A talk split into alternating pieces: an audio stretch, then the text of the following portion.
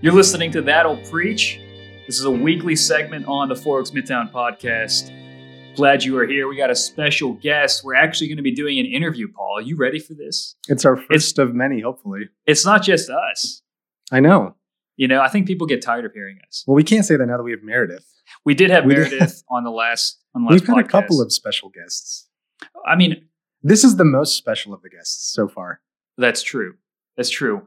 And really, you know, I mean, I feel like we're we're like maybe we need to give people a break from our witty banter and just bring somebody else in to do things. You know what I mean? Who's even wittier and banterer.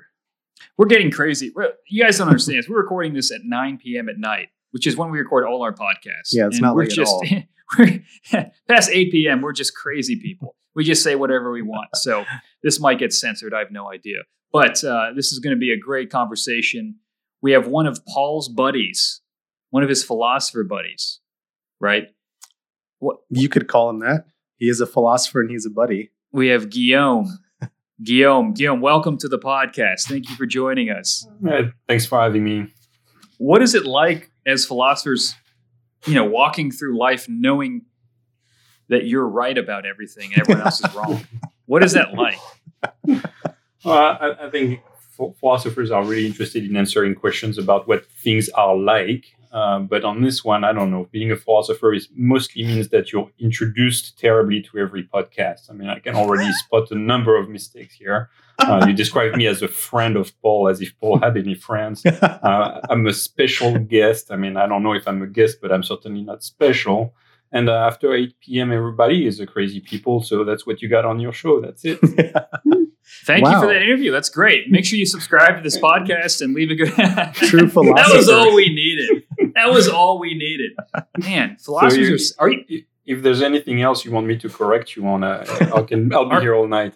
Paul? Are, are philosophers always this savage to each other? I mean, It is. It's, I guess you guys argue all the time. we're professional jerks. It It's is like a love language, though. It is. Yeah. I do want to know before we actually get into the meat of this interview. I, this is, uh, you know, Paul doesn't know I'm going to ask this, but I- I just want to know what is the one thing that Paul is completely wrong about? Oh my, it's very hard. to I mean, you can only answer that if I was wrong about something, which I'm not. So there should be nothing coming No, no, out no, of no, no. What, what, what's he actually wrong? This is like the philosopher equivalent of like what was Paul like in high school. You know what I mean? What is Paul dead wrong about?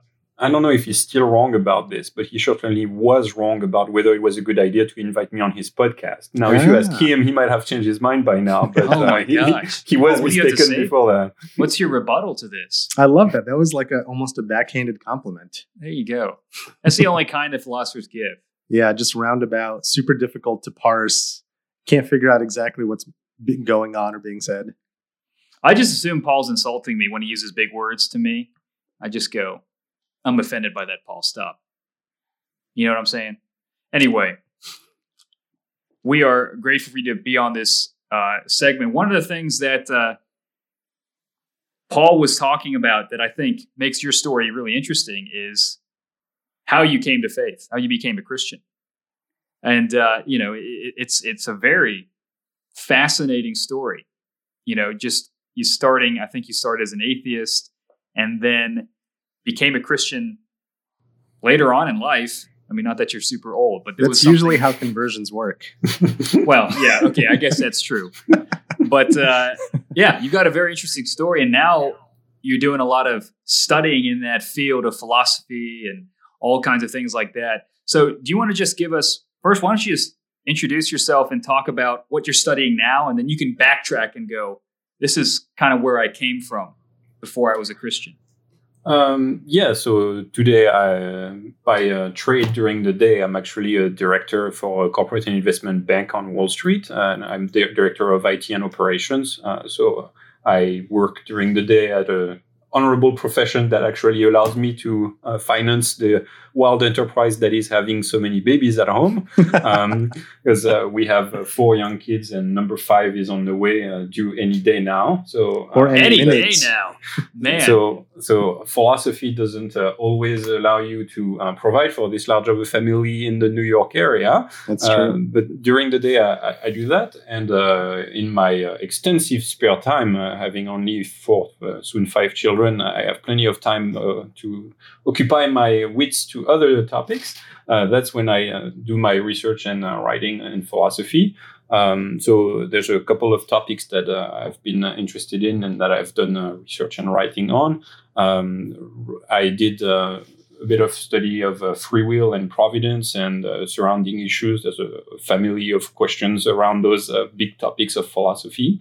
Um, and then uh, more recently, I've been interested in the question of justification, uh, salvation, uh, and uh, more particularly in the uh, dialogues between Protestants and Catholics. What are some of the Catholic claims about salvation? What are the Protestant views? And some of the arguments and, and big questions around that. So that, that's what I'm currently studying and planning to write on. So, how, how old are your kids? Uh, let's see. If I get this wrong, I'm going to be fired. I we have seven, six, five, one and a half, and then uh, soon to be born. And what are their views on free will? uh, I, I, can tell you that they do believe and evidence original sin. Uh, but, uh, but, I'm not sure they have fully fleshed out views of uh, God's providence. Um, Why don't you start at the beginning? Talk about your upbringing. Um, just and, and and then from your upbringing, what were sort of the the the turning points or the, the, the, the things that got you interested in thinking about Christianity? Um, yeah, so my upbringing uh, that uh, that happened in France, as my accent might betray. Uh, I was born in the uh, greater area of Paris. Um, in the suburbs, uh, close to Versailles. Uh, that's well, most Americans are going to be able to locate some something they know about. So, you mean uh, Versailles? yeah, yes, that, that right, is okay. the one. Yes. That's also a very optimistic assessment yes. of most Americans. But. Very good. So, so, so around there. Um, I uh, grew up uh, nominally Catholic, so that uh, there is a little bit of Catholicism in my background uh, very early on. Um, but my family was more uh, nominally so. So we, we did go to mass, uh, but not every Sunday. And uh, it, it, somewhat became clear the, throughout the years that we did this more out of tradition and maybe a little bit of superstition rather than really a, a deep life conviction. Um, and so when I was old enough to tell my uh, parents that I didn't really believe any of this stuff, then I just stopped going to mass and my life didn't change all that much when I uh, became officially an atheist and uh, simply said, well, look, I don't believe this stuff. I'm going to stop going and life is going to continue the same. So that's uh, how I ended up being an atheist for much of my uh, young adult uh, life. Um, and you know things seemed to be going quite well. Uh, there was not a radical deconversion or some some sort of a dramatic event there uh, the, the the radical turns came more towards my conversion afterwards. What did your parents? How did they react when you kind of turned away from your Catholic upbringing? Well, it, it really wasn't much of a, an event. First of all, because my uh, brother, I have an older brother who's two years older than me, and he somewhat went through this before I did. Uh, so uh, it's kind of a okay. Well, this is what we're doing now, um, and I guess the fact that my parents were not more disappointed than they were is another piece of evidence in favor of the claim that they didn't really strongly believe this stuff. It's just like, eh, this is sure. this is what we do, and you don't feel like doing it. Well, that's okay. That's that's not a huge deal. Um, so that that goes in the same direction, I think. That's a fascinating kind of. Oh, it's it's, it's fascinating how ordinary that is. Mm, I think yes. a lot of times we can be dramatic, like the you know the kid he grows up going to church and then he like gets a mohawk and a tattoo. And he's like, "Oh, I'm done, mom." And they're just like, "No, son of mine is, you know, something like that." Mm-hmm. That never I, happens. I know. I'm like, it, eh, eh, that's uh, most yeah, people. Yeah, yeah. You know, when we do college ministry, most people, uh, you meet college students who aren't Christians. They're they have a deep respect for their parents' faith, or they're just like, "Yeah, I don't have a problem with Christianity. I just doesn't really work for me, and I don't really feel like I need it." It's it's not violently angry or you know something like that. Most of it is just people just sort of in their mind grow out of it. Hmm. Yeah, no. So so I did develop some degree of animosity towards okay. religious belief. Um, not so much anger, I would say, as more uh, of a a bit of a prideful uh, sneering down, like, oh, look at these superstitious people who think that they that that this is how life is. Um, and uh, I mean, I, I, did end up uh, studying uh, uh, science, engineering, physics, math um, in somewhat prestigious settings and came with a bit of pride as to my intellectual capacities. And um, it seemed uh, like the very French natural thing to do to look down on religion. Uh, and the culture at large didn't really discourage this kind of thinking. Uh, like you yeah you can have your religion you know this is like your your hobby like like knitting if you will but uh, uh, it, you know if you start to say that it's true then uh, you're making wild claim that can't possibly be justified and uh, and don't drag me into your nonsense. That that's was kind of the the mindset at the time for me um, so I wouldn't say I was neutral to to religion. I think I was openly hostile, but it wasn't a big part of my life. Like I, I, wasn't right. sitting here all day googling up uh, how to troll uh, Christians on their beliefs. Uh, it was more of a hey, let's let's forget about all this stuff. And now, after you would sort of like you said, you you officially became an atheist. Uh, what was that time period like?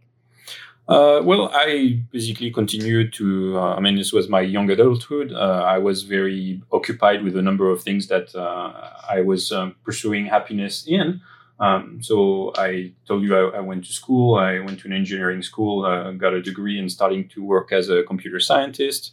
Um, I was uh, playing sports quite a bit, so I ended up playing volleyball uh, in competitively. Uh, I ended up growing up uh, and uh, being quite tall and uh, jumping high. So I was uh, scouted and um, recruited to play volleyball and first at the regional levels, and then I ended up playing in national league.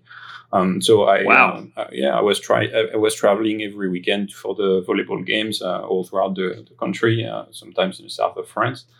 Um, so you were so like that, the French equivalent of Michael Jordan, but in a completely different sport. I don't think so. No, I, I wasn't at the professional level. I was, uh, I think, you know, national level, uh, which is quite good, and I was very happy with it. But I don't want to uh, make it sound like I was uh, elite sportsman. Uh, it was still like just very good competitive sports. Um, and uh, so that's the sport, uh, the schooling. Um, I was also playing uh, music, so I, I grew up um, practicing the piano, and then I ended up playing the keyboard and started playing with a band. Uh, and uh, one of my uh, goals there was to uh, start uh, recording our music and playing in concerts. Um, and all of that also happened, so I was very pleased with all of that mild success, but that came across as a very strong uh, life achievement for me. Uh, so I was uh, playing the the concerts. I was uh, uh, traveling the country uh, on the weekends to play the games. and one of the other life goals that I had as a French atheist, my age at the time, was basically to have women conquest. And at that time, I started to also be successful so I had enough success to satisfy the raunchy standards of the volleyball locker room. Um, and um, all in all, these were the various avenues that I was looking for happiness in and was finding some good excitement. And I would consider myself pretty satisfied. There was still one uh, moment where I came to um, to a place where I felt like I have accomplished all of my personal goals. Right? I was really satisfied with uh, the the band and uh, getting this experience of being a rock star in my head. And uh, volleyball, uh, I felt I had really achieved a very good level, and I enjoyed playing. Um, I had my job, so all of those things, I felt like okay, I've pursued those things and achieved them. Uh, it's successful, uh, but then what? Um, and now what? Kind of was the question that that uh, I posed myself, thinking now that I've accomplished all of my uh, childhood dreams, uh, is it is there something more? Like, what am I? What is this about? There's clearly a strong connection between God's existence and whether or not there's an actual goal to our lives, right? So if there's an actual purpose, an actual intent, uh, some a design plan according to which we are made for a certain goal, um, but I wasn't really asking those sorts of questions in those terms, and I just didn't want to think too much if that could uh, leave, could have uh, led me to uh, having to face religion again. I was not prepared to go down that route at all. So th- that was kind of the, the one anecdote about being satisfied, yes, to an extent, but I did start to wonder what is this about and is there more to life? and that, that was just the isolated uh, uh, moment of clarity uh, about my lifestyle. Now, what was it like when that started to actually become a subject of interest again? When I was 25, uh, I went on vacation uh, to the island of uh, St. Martin in the Caribbean. Um, I went there with my brother. Uh, and uh, we went there basically just have a, a good time, uh, enjoy the beach in the Caribbean. It's wonderful. play a bit a bit of beach volleyball. Um, just have a, an overall good time.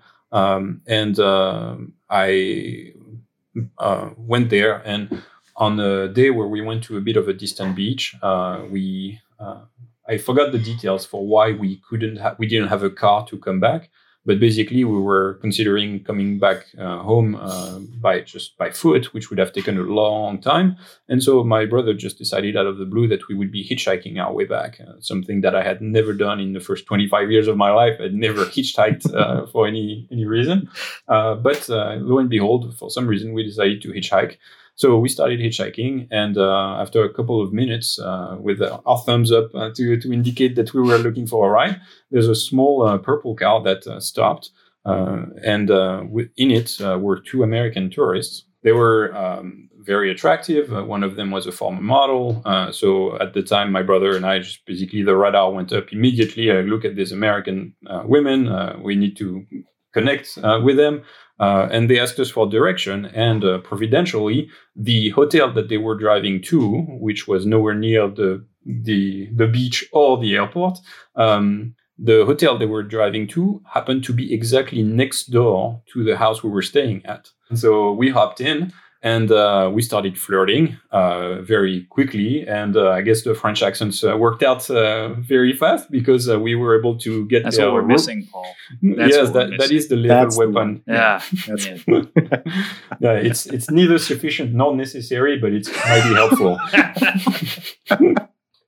Uh, that's philosopher game, man. That's philosopher game. That's correct. You can have something very helpful even if it's neither necessary nor sufficient.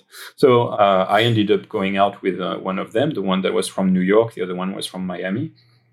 Uh, and uh, the problem is, uh, she very quickly told me that she was a, a Christian, which was really an intellectual suicide for me. I mean, who believes hmm. that God exists today? Just, just intellectual suicide. And uh, even worse than this, she also told me that uh, she believed that sex only belonged in marriage. So those were two very strong strikes against us uh, being together. Uh, but she, she was uh, special enough, uh, and she was a former model and actress, that it seemed to me I, it was a very rare opportunity. So I persisted. And somehow we actually decided to make this work and, and date. The goal at that point became uh, how can I convince her that all of this is silliness so that she can leave it behind and we can be together without religion standing in the way. So that's how the topic of religion came back to me as a challenge that needed to be removed between us to be happy. And so um, the first step for me, if I was going to refute Christianity to her, was to figure out what does even what does Christianity even teach. And huh. so that's one of the first thing I did is I, I picked up a Bible, you know, I dusted off my old Bible, and I figured, okay, let's let me read about this Jesus guy that these Christians are actually worshiping, um, and uh, just figured let, let me see what it's saying so that I can uh, intelligently assess that. Um, and at the same time as I did this, uh, I figured I'm also you know, I'm a scientist. I make experiments, so there's one experiment I can uh, devise, and it was going to be uh, based on the premise that if God is there, uh, if there is a God, if any of this is possibly true, um, if there's a God, then presumably he would be quite interested in what I'm currently doing right now, um, by picking up a Bible and uh, investigating those things. And so uh, I figured, you know, this is something I can attempt as a as an open-minded uh, scientist. I'm gonna just do an experiment. I started praying as an unbeliever.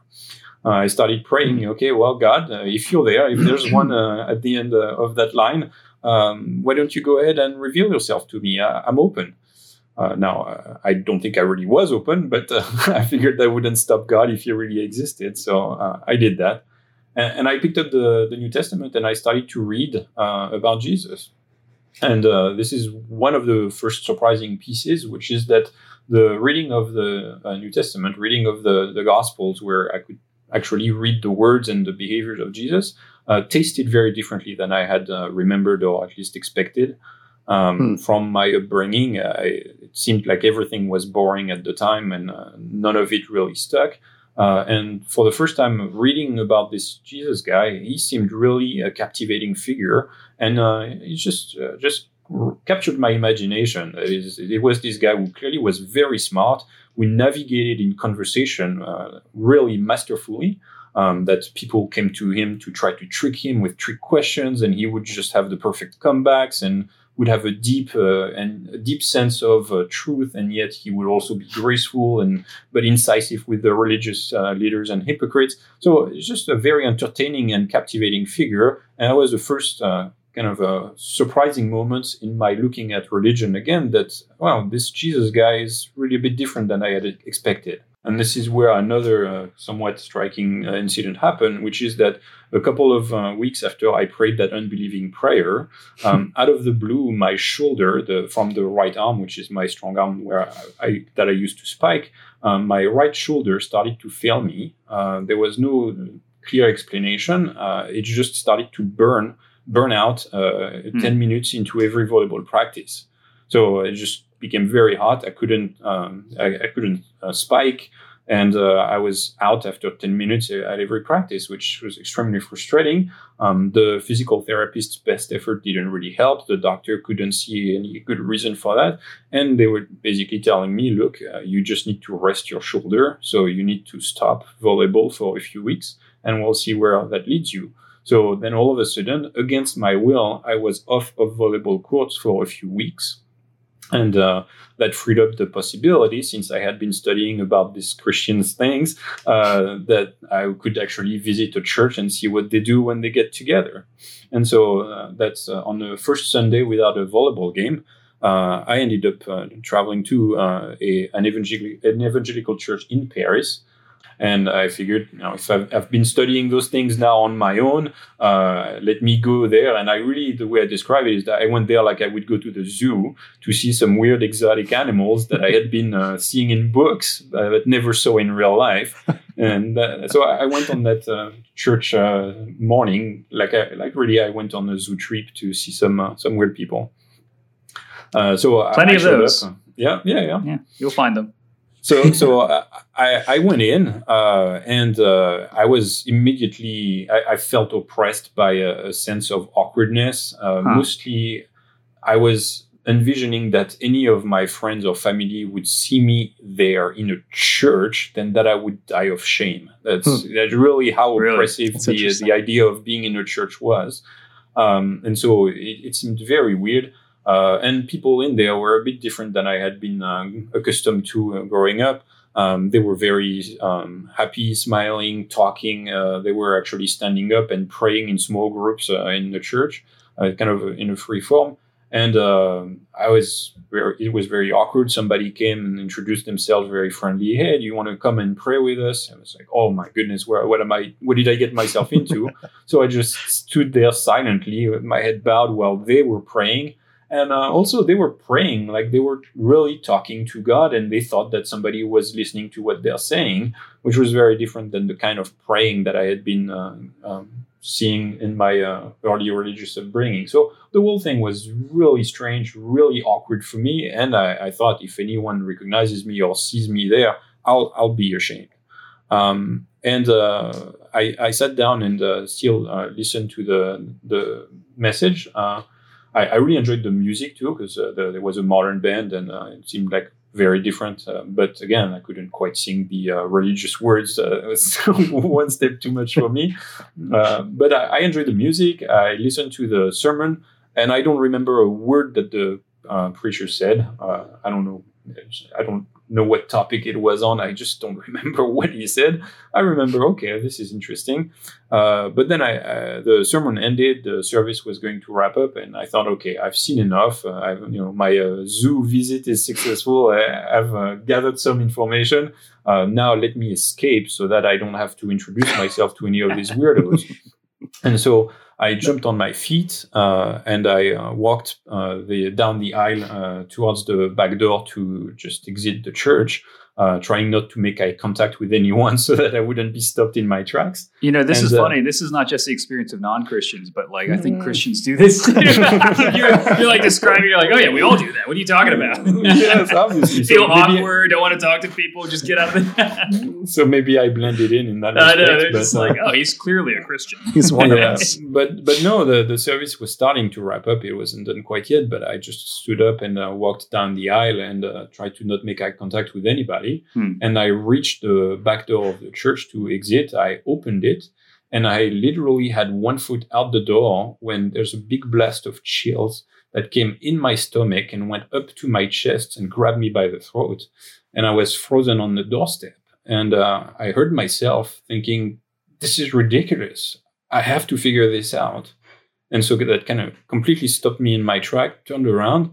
I uh, closed the door behind me and I walked straight back to the head pastor and I introduced myself. So, you believe in God, huh? and he said, Well, yeah. I said, Well, how does that work out? Uh, he said, Well, I'd be happy to talk to you about it. Uh, if you want to make an appointment, we, we can discuss. Um, and said, uh, All right, fine. Uh, when when can you discuss that? I said, Well, you know, maybe Monday night, uh, come to see me at my office. That'd be fine. And I said, Okay. And um, um, years years later, uh, he told me he actually didn't believe that he would ever see me again. Wow. Uh, but uh, Wow. I, I, I said, yes, fine, I'll see you Monday. And uh, and off I went. And um, on that uh, next Monday, I actually showed up and I told him, look, uh, here's the deal. I, I'm an atheist. Uh, my life is just fine. Uh, I've met this woman. I think that it's crazy that she believes Christianity is true. Uh, was led to your church. Like, what's the deal with that? Like, what do you believe? What do you do? What are you all about? And um, he started to uh, gently and uh, intelligently explain to me what his uh, Christian beliefs were. And uh, we had a fascinating conversation, and I got to ask questions, and he was providing good answers. So he wasn't, I wouldn't say that he was engaging in uh, necessarily uh, uh, argumentative apologetic in the sense that uh, he wasn't necessarily arguing, offering various arguments in favor of the Christian beliefs, but he was uh, giving me coherent answers within his own worldview, Hmm. which was already impressive enough. Um, and he was a guy who was clearly uh, intelligent. Uh, he was not uh, uh, matching any of the stereotypes that I had come to envision Christians to uh, exemplify. He wasn't trying to compensate some sort of an emotional imbalance Mm. uh, by being a, a Christian or a minister. He was just uh, educated, uh, smart, uh, well spoken, and uh, he believed that God exists and that Jesus was raised from the dead. And uh, I couldn't fathom how you could make it work.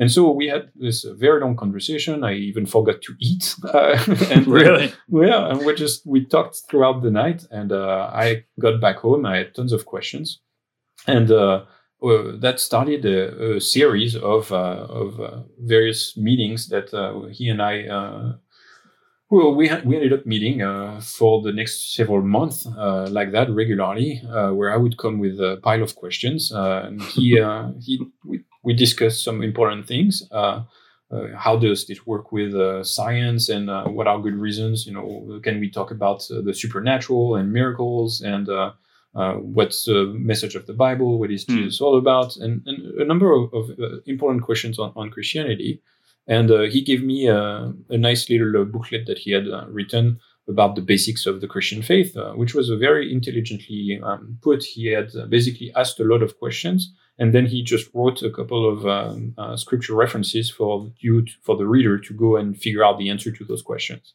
So that was a very nice inter- interactive way of getting the basics of the faith. And so I took this and I came, came back uh, at my house and I figured, all right, I'm going to do this uh, very well. So I j- just jumped into it.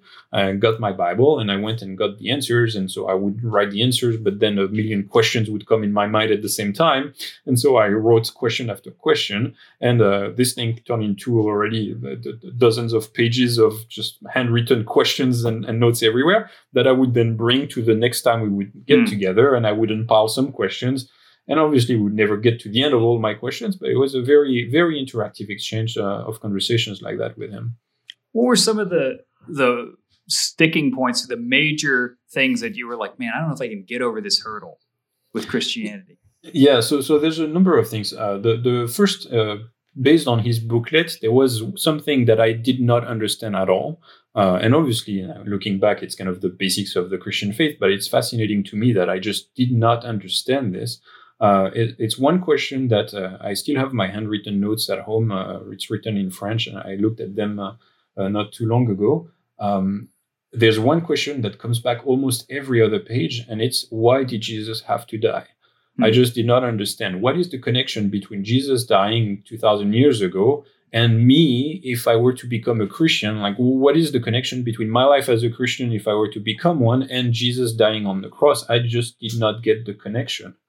And uh, the answer would soon come. Um, but that was a sticking point for me. Um, Hmm. And there's a number of, uh, of just uh, intellectual questions that uh, I needed to tackle and wrestle with uh, on, on um, in, in appreciating the truth of Christianity. Um, one was uh, the belief in supernatural and miracles. Uh, I didn't really, I mean, I didn't think it was really uh, possible for a smart person to believe uh, in the supernatural. And uh, in the end, it was quite helpful to have this guy who clearly wasn't uh, out of his mind, who was not uh, not not intellectually subpar, and it was just having a reasonable belief that the universe was created by a God who's not part of nature, right? So that uh, there is more to the universe, there's more to the world than just the natural world and the laws of physics. Um, and and you know, there's a number of philosophers who are not um, theists who do believe that there's more to life than just the natural world as well. So um, sm- smart people could affirm that, and it was not necessarily an intellectual suicide to think that miracles are possible. And obviously, if God exists, uh, a number of um, miracles can be quite uh, expected. Um, so there was. Uh, uh, it was helpful that he also was able to tell me a couple of his own personal stories or Mhm. encounters of things that he thought was were quite miraculous. And I thought, okay, this is anecdotal evidence. It's interesting to hear. It's it's kind of an uh, uh, exceptional story. I'm not sure that I can really take that to the bank. Um, but uh, the the biggest miracle of all would be obviously the resurrection of Jesus, uh, and I figured that also was going to be something. Is there a good reason to uh, believe that this happened? Uh, Right. and if there is, then that's that would be a bona fide miracle. So we, we had a, a few um, back and forth like this on the supernatural and miracles. That, that's definitely one topic. Uh, another one was uh, science. For me, it was very important that uh, uh, as uh, as as I contemplated Christian belief, that it would not be in conflict with what I took to be science. Right, I had a very very strong scientific understanding of knowledge. So to me, uh, if if something is true that and we know it, it's got to be from science. Um, so I wanted to make sure that affirming God's existence wasn't going against science. And upon a bit of reflection, I realized there's actually very little in the scientific knowledge I had that even could possibly be in conflict with the existence of God. Um, much of the physics and engineering that I had studied wasn't quite relevant to God's existence. Perhaps the only two candidates that would be in the neighborhood of God's existence would have been the Big Bang theory and um, the theory of evolution and uh, both of those would need to be worked out. Okay, how do they fit into the the Christian view of uh, the world and of uh, the creation of life? But uh, through this thinking, I, I came to realize basically my scientific knowledge is not an impediment to believing that God exists. Oh, we Um, could do a whole. I, I want to get it. I want to get that. We got to make another podcast for that. that is fascinating. But you, so you're having these conversations very frequently with this pastor. You come in with your questions. He's answering. them, You come back with more questions. Can you describe how that relationship progressed and how those conversations progressed? Yeah, uh, I, don't- I I enjoyed my time with him very much. Uh, he again was exemplary in the way that he just uh, non-threateningly uh, accepted me and all of my struggles, and even um, even some of my obviously non-Christian moral choices. Right. Mhm. So I mean, uh, we we came to discuss also about the Christian view of sex, right? Because that was a big issue for me, uh, quite a, a huge impediment, uh, as a matter of fact um, I was seeing the Christian view of sex as really antiquated and uh, just just in, impossible. And uh, through him, so and he didn't condemn me as saying like that somehow my uh, promiscuity was uh, was wrong. I mean, even though clearly it's not like he, he pretended like uh, he approved of my uh, Sure. choices. Right. Uh, right. So he, he wasn't hypocritical like that, but he was just not condemning. Um, And uh, and just we contrasted our, our views, and he he made it quite appealing. Um, at the time, I mean, I was uh, quite. Um, yeah, it, it was really wild in the way that I had handled my romantic life. I had clearly wounded a bunch of people. I had cheated uh, every op- opportunity I had. Um, I sensed that there was some really something really wrong about the way that I had behaved myself on, on those fronts. Um, and uh, to see this guy defend a more conservative view of sexuality as restricted between one man and, and one woman for marriage uh, unconditionally um, was definitely far to my right uh, in terms of uh, Mhm. ethics but it started to be appealing a little bit. Uh, I mean, there's one piece where he um, he actually told me that they had decided with his wife to not even kiss before they got married, and to uh, have their first kiss after the traditional uh, words uh, "you may kiss the bride." And uh, somehow, I mean, I thought that was insane to do to do to do that, but there was something beautiful about this this idea that, that they they waited, and then when said, you know, "You may kiss the bride," now that's it, they, they, they could kiss. So there, was a, a bit of my of disarming some of my offensive, uh, some of my um, um, yeah concerns, uh, and so some of the things that I thought were offensive. Uh, and um so there was this uh, this understanding of sex, and he welcomed me, but contrasted his view, uh, science, the supernatural, and uh, also uh, knowledge. I think was one important piece in which I shifted my mind throughout those conversations. Um, it was important for me to know that uh, if if I were going to become a Christian, I needed to do more than just believe or have faith that uh, all of that uh, happened, uh, that Jesus was raised from the dead, that God exists. Like I really wanted to have an intellectually satisfied belief, justified belief that it wasn't crazy.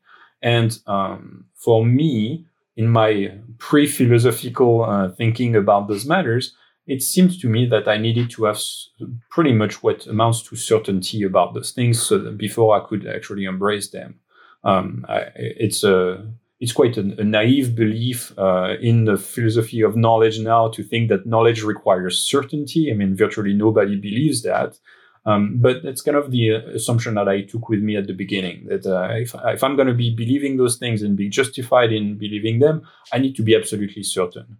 And through that, those conversations, there was really one big turning point when uh, it was through the conversations and through my private thinking about those things, I realized this is actually completely unrealistic. Uh, we don't, we know tons of things in life that we don't have certainty for. Uh, and there's one very honorable way of knowing things, which is just testimony. Hmm. Yeah. How do you know X? Because someone knew X and told me. Hmm.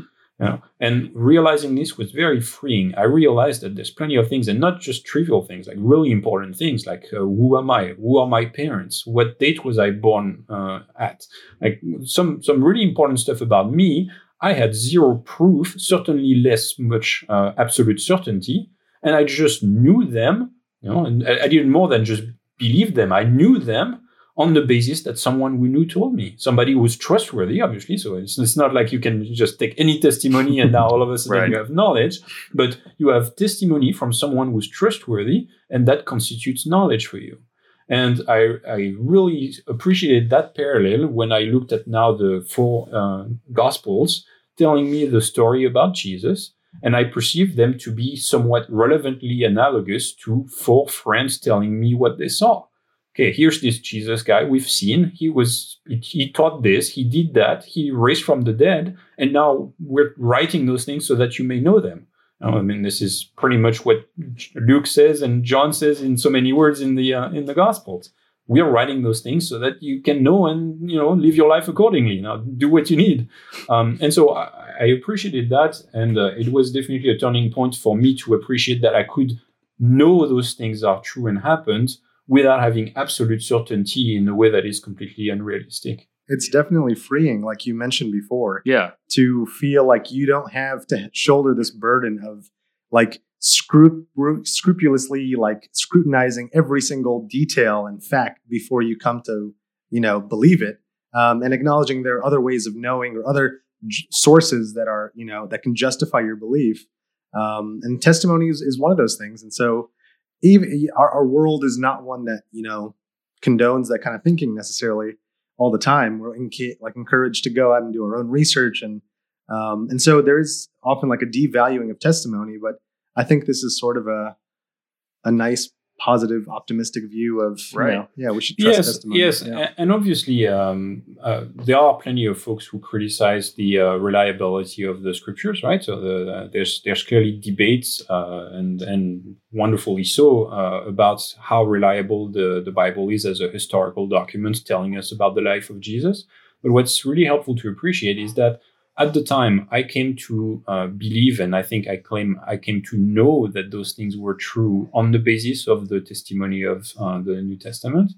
Uh, but it's not going to work to object that somehow I was not justified because I wasn't aware that people criticize the trustworthiness of Scripture and I did not have answers to those. Right, so it's not like at the time I had read all of the uh, skeptics of the Bible, you know, the Jesus seminars and the, the, the Bart Ehrmans of this world telling me just how unreliable the Bible is, and then was not prepared to respond to them. Now I am today because that's what I enjoy doing is uh, doing apologetics. But at the time, I did not have objection uh, responses to those objections.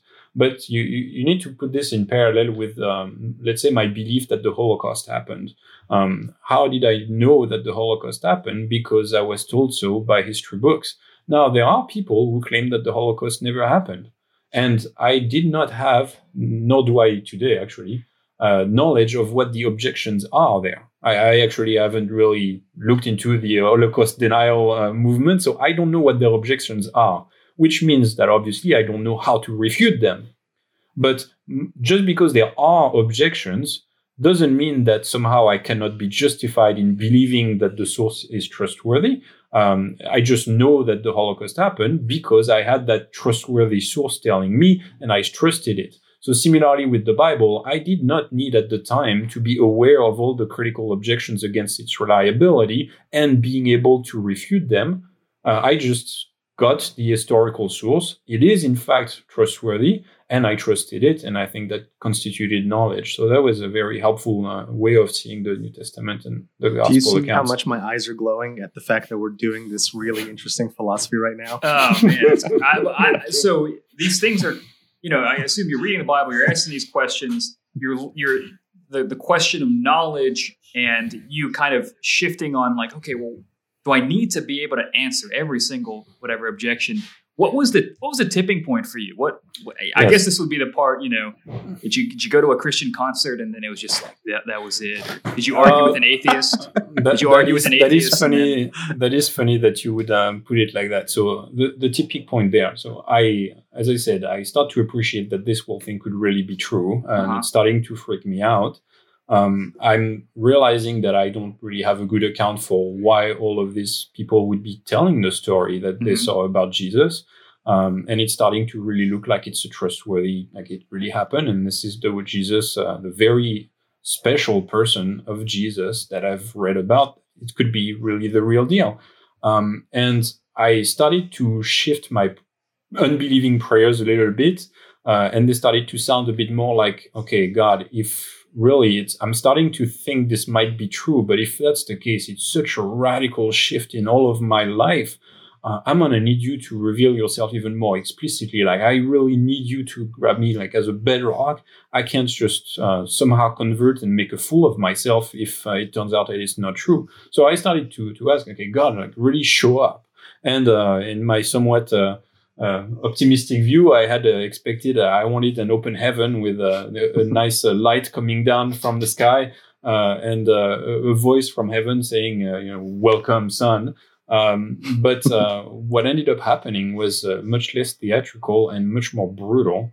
What happened at the time is that God reactivated my conscience, and it wow. was it was painful um, basically all throughout that time, uh, that season of investigation of Christianity, I had come to commit some really immoral thing. Uh, I'll spare you the sordid detail, mm-hmm. but it was just just terrible, even by my own standards of the time. Uh, it was really messed up, and I knew I had done it. Uh, I I had lied all tons in order to cover for it and, and, and hide it. Um, so I kind of suppressed it and kind of shoved it aside down inside. And um, throughout this process of asking God, you know, reveal yourself to me, reveal yourself to me, I, I need to know. Um, th- this thing just exploded inside of me. I I was so I knew I had done it, but I kind of tried to forget, and then some somehow just God took it and shoved it in my face, and that's all I could see all of a sudden. Like this is what I've done. There's no coming back. I'm guilty. I Mm. can't bear with this thing. I'm a horrible person for what I've done, and I can't fix this. And in the midst of this deep pain, like I had literally physical pain out of the guilt, this is where the quarter dropped. Uh, and finally, I got the answer to that question that I had written all over those pages. That's why Jesus had to die. Me. Wow. And so That'll gospel- preach. the, the- the That'll gospel- preach. the gospel clicked and I realized, holy cow, this is the deal. He died on the cross to pay the penalty for my sins, and now I get to be saved for free.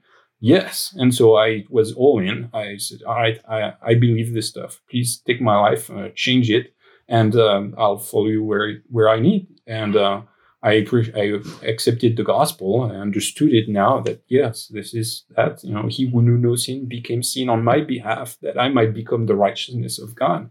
Hmm. And uh, that was liberating. There was uh, the entire, like the weight of guilt just evaporated.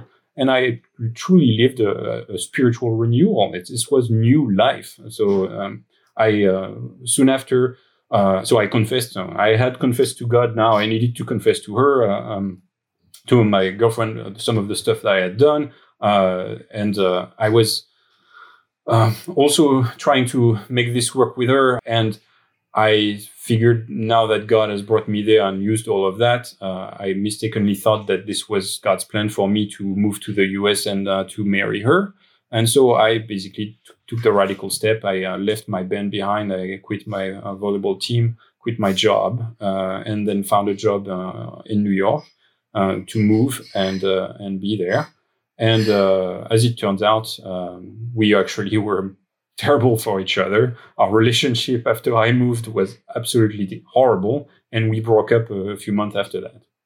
And so uh, there was the radical shift had been done. Uh, I had moved and left everything behind, and I found myself kind of uh, alone in uh, New York uh, without much of a social commitment on anything, and wondering what in the world just happened. Uh, this is, you know, God, I decide to follow you, and this is what happens. Uh, and uh, it was uh, at this time that uh, I started to uh, correspond with uh, some of my friends uh, in France uh, who were still atheists and trying to tell them why uh, I had come to be a Christian and to tell them to try to give them some of the good reasons that I had that had convinced me and that had pushed me to become a Christian.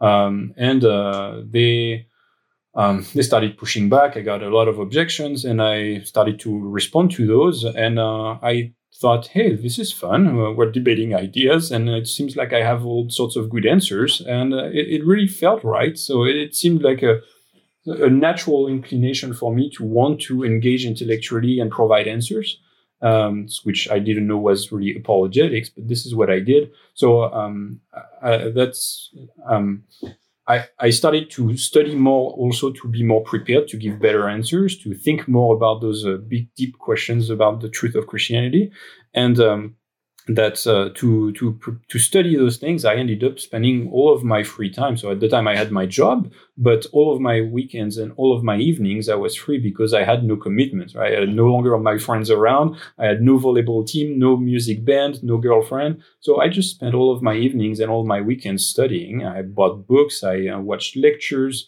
uh, documentaries, uh, followed the footnotes from book to book. I say, oh, this is a new guy. Okay, I got to get into his material. And oh, look at this guy is debating. Oh, let's find another one. And so I, I just studied all the questions that were relevant to the truth of Christianity. I mean, all basically the, the apologetics uh, material that are very developed in the US today.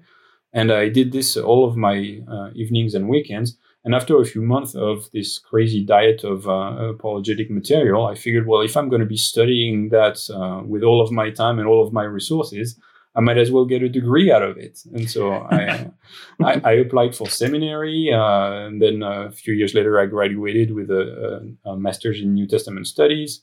Uh, and then I pursued this uh, with a PhD in uh, philosophical theology. So this is kind of how I worked myself through the back door of uh, Christian uh, studies and uh, scholarship.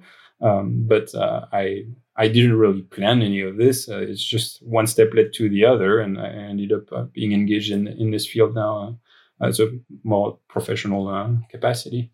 Looking at your whole story, and I mean, it's you know, it's it's this friendship of this pastor, you know it's this relationship with this girl and then it's you reading the bible and then it's you having questions and it just it's just all these simple little things.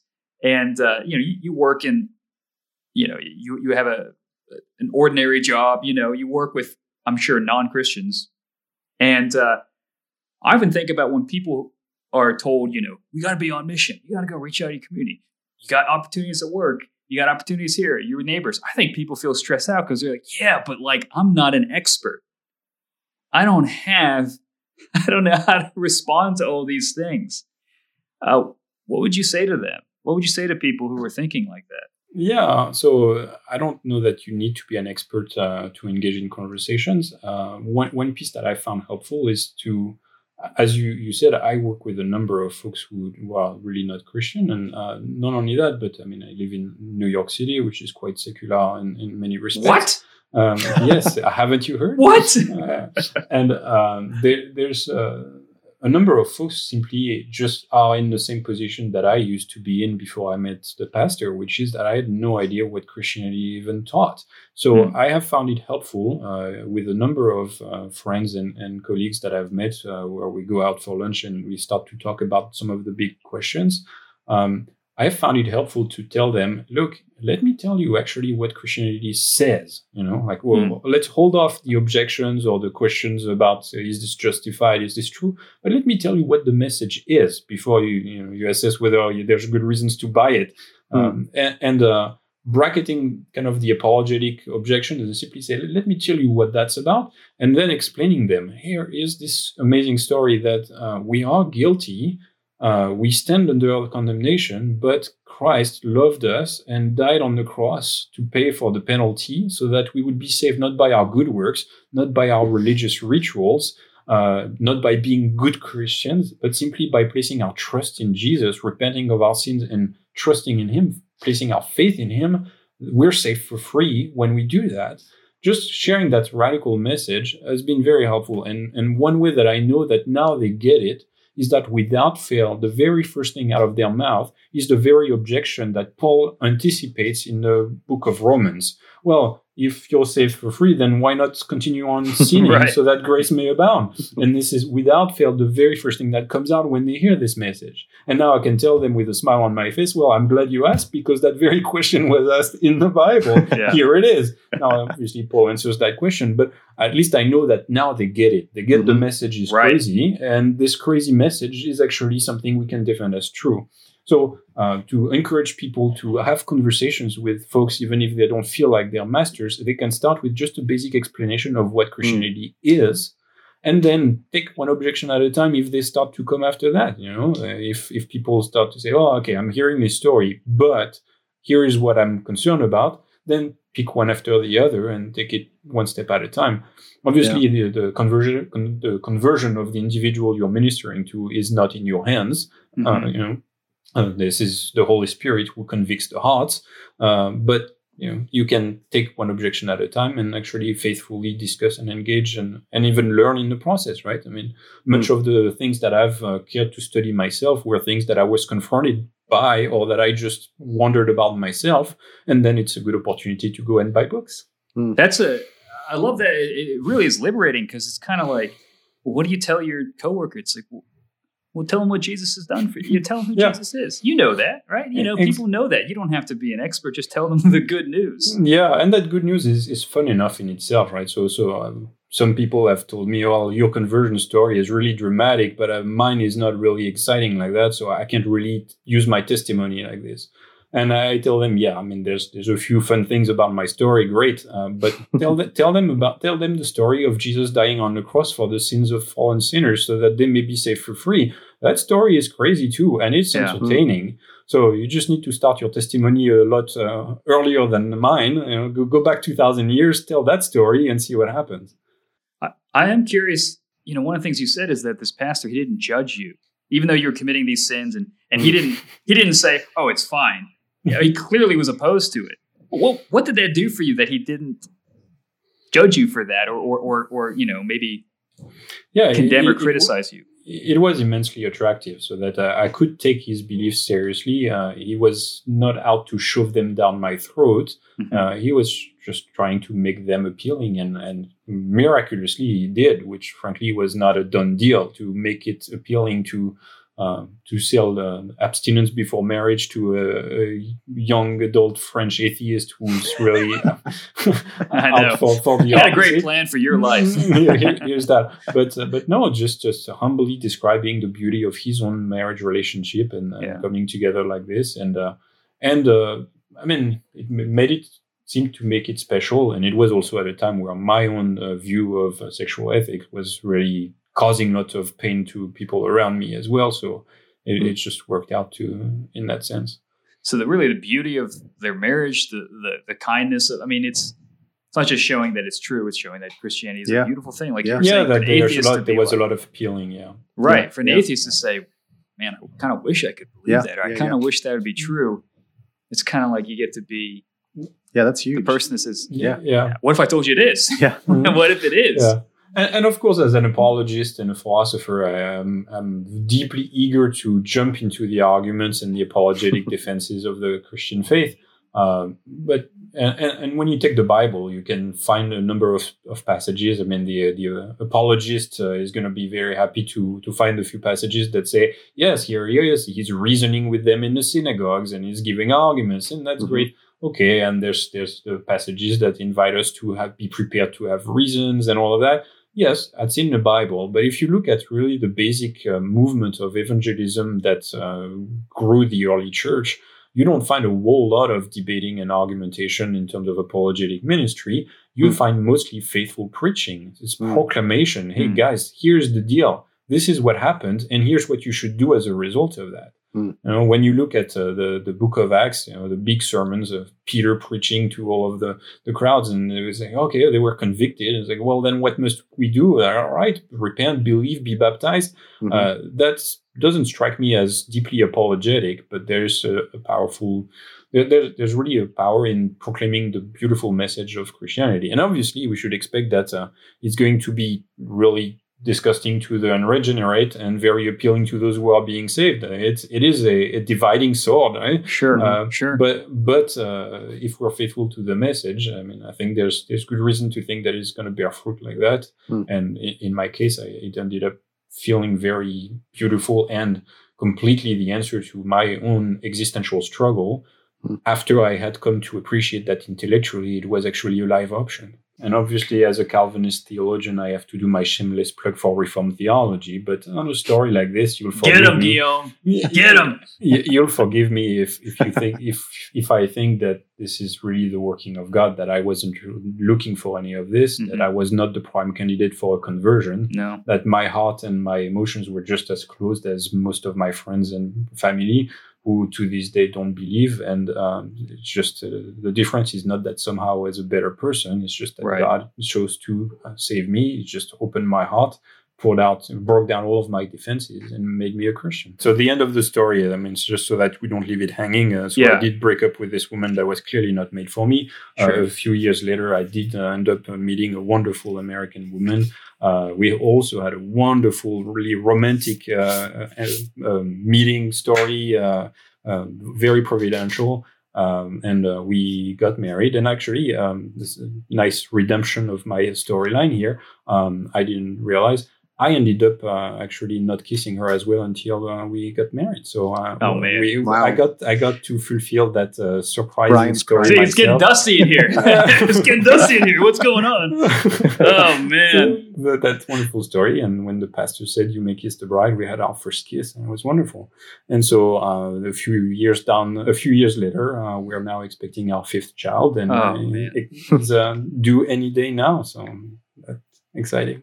Thank you for joining us. I mean, I, I Yeah, think a lot great. of people get a lot out of this, and hopefully, you know, it just encourages people to to think nobody's outside of God's power to change someone's Yes. heart, to Am- change amen. someone's life. I mean, Uh, that's yeah. that's that's what He does. I'm hoping uh, it's a big takeaway for people indeed. That uh, Mm. if I was a very unlikely convert, then Right. means that nobody is beyond the reach of God's grace. Mm. right, right. That'll Thank you so much, Guillaume. We're My gonna have you on pleasure. again. Thanks for having me, Brian. Pepper you with some other questions. Yeah, happy to. But uh, if you guys uh, want to hear more of these conversations, we're going to be interviewing a bunch of different interesting people, and hopefully this is something helpful for you. What would be great if you could guys could leave a review on Apple iTunes or Apple Podcasts. That helps get this out there and share this with your friends, especially if people. You got friends who are struggling to believe, if you've got friends who are non Christians who are interested or just wrestling with things, I think this would be a great thing for them to listen to, something that they can process through and hopefully can lead to more conversations. And hopefully, this encourages you in your efforts to share the gospel, the good news with other people as well. Thank you guys for tuning in.